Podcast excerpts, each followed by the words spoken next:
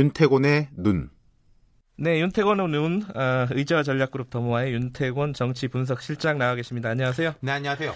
오늘은 뭐 이 얘기 안 할 수가 없겠죠. 네. 예, 조국 후보자 관련된 결정이 오늘 내려질 수도 있다. 그렇죠. 그 어제 보면은 음, 겉으로 보기에는 숨고르기였어요. 네. 여권에서. 네. 하지만 상당히 긴박하게 돌아갔습니다. 네. 이제 오후에 최고위원 회의가 있었고 청와대에서도 비슷한 시간에 내부 회의가 있었고 저녁에는 총리, 당대표, 대통령 비서실장 참석한 고위당정청 회의가 있었고. 네. 네. 그러니까 이제 뭐 박지원 의원님도 한참 이야기하신 거 제가 들었습니다마는 청문회 끝나고 상황이 이제 한 두세 가지로 정리가 될 수 있어요. 어떻게죠? 뭐 이제 첫 번째 같은 경우에는 말한 대로 한 방이 없었다. 음, 네. 근데 조국 후보자도 뭘 깔끔하게 해명한 게 아니라 뭐 모르겠다 서류를 지금 뭐 드릴 수는 없다 뭐 이런 음, 식의 이제 네. 공방들이 오간 거 그냥 쭉 이전부터의 그 공방이 계속 이어간 것이고 그리고 음 검찰의 조 후보자 부인 기소라는 변수가 생긴 것이고 그렇죠. 그렇지 않습니까? 그리고 주말부터 오늘 아침까지도 기사가 뭐 나오고 있는데 동양대 표창장 공방은 이게 아주 손, 손쉬운 거라서 우리가 이해 직관적으로 이해하기 쉬운 거라서 눈에 딱 들어오는데 뭐 서울대 로스쿨 인턴 과정 아들 문제도 여기 있고 또 사모펀드 문제에 대해 예. 가지고는 예. 검찰의 수사가 진행되고 있고 검찰은 오히려 사모펀드 쪽에 좀 많이 힘을 싣고 음. 있는 기류가 보여요. 그게 돈 문제니까요, 그죠? 그렇죠. 예. 네.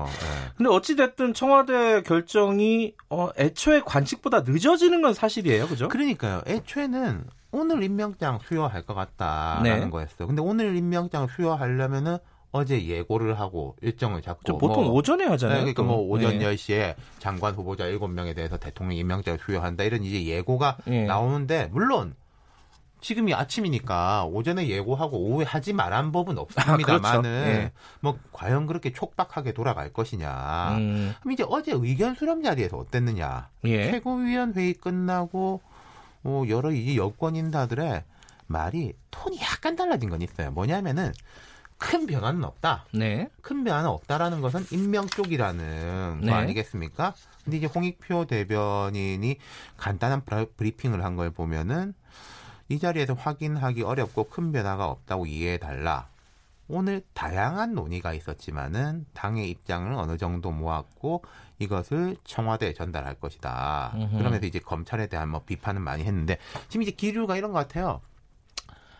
가기는 뭐 가겠는데 이런 점도 있는 것 같습니다. 음. 만약에 임명을 한다면은 부정적인 네. 것도 분명히 있습니다. 이렇게 올라오는 거죠. 그러면 예. 이제 두 가지예요. 지금 그러면 이제 여권은 검찰에 대해 가지고 비판의 수위를 높이고 그렇죠. 검찰도 그거 신경 쓰는 눈치인데 검찰이 반박도 차곡차곡 하고 있어요. 뭐 예컨대 조 후보자 딸 생활 기록부 표창장 사진 흘러나온 거 검찰 쪽 아니냐 했는데 아닌데요? 라고 그렇죠. 해보니까 뭐 사진은 다르고 생활 기록부 같은 경우에는 다른 사람 뭐 접촉한 예. 사람이 있었고 또 뭐 포렌식 뭐 이거 검찰에서 나온 거 아니냐. 그러니까 그건 자세히 보면은 당국대 그 논문에 대해서는 한국 병리학회에서 네. 저장자에 대해 가지고 확인을 한 거기 때문에 파일 저장자에 대한 또 검찰하고 상관이 없고 네. 뭐 그런 것이고 그리고 검찰 내부나 이런 거가 있어요. 옛날에 안 그랬냐. 이른바 적폐 수사 과정에서 무리하단 비판 받기도 하고 피사실 공표 막 많이 음. 나오고 그랬는데 지금보다 더 심했다. 그리고 그때는 잘한다 잘한다. 검찰 수사 잘한다. 네. 그러지 않았냐. 근데 이 권력에다가 칼 대니까 막 잣대를 높이느냐.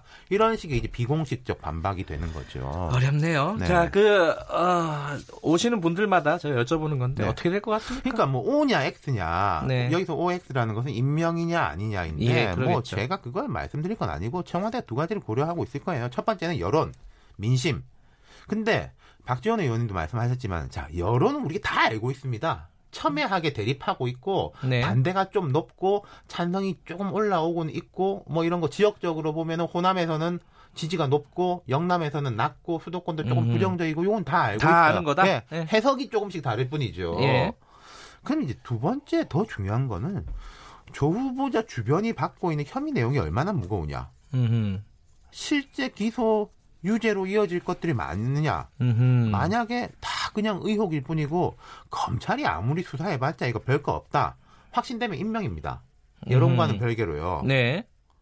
그 확신이 있느냐 없느냐. 아하. 그게 문제라는 거죠. 그거는 사실 조국 후보자 측과 검찰이 정확하게 알 수 있지 뭐 나머지는 모를 것 같아요. 그렇죠. 그러니까 청와대 임명권자들은 이런 부분에 대한 판단을 해야 되는 거죠. 자, 안 했을 때의 위험성, 네. 했을 때 위험성 등등인데 뭐 지금 여러 의혹 중에서 표창장만까지만 간다면은 제 생각입니다만은 네. 그것에 국한된다면은 장관직 수행을 뭐 어렵지만 할 수도 있지 않겠냐.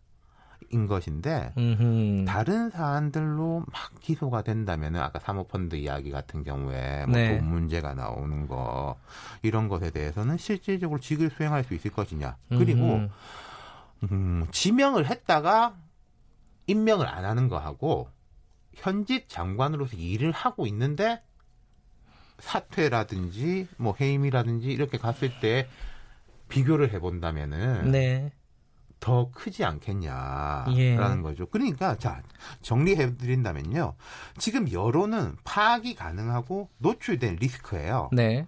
특히 혐의 사실에 대한 것들은 예측이 어렵고 불확실성이 큽니다. 네. 모르는 거예요. 그러면은 리스크가 훨씬 더 크다는 거죠. 예.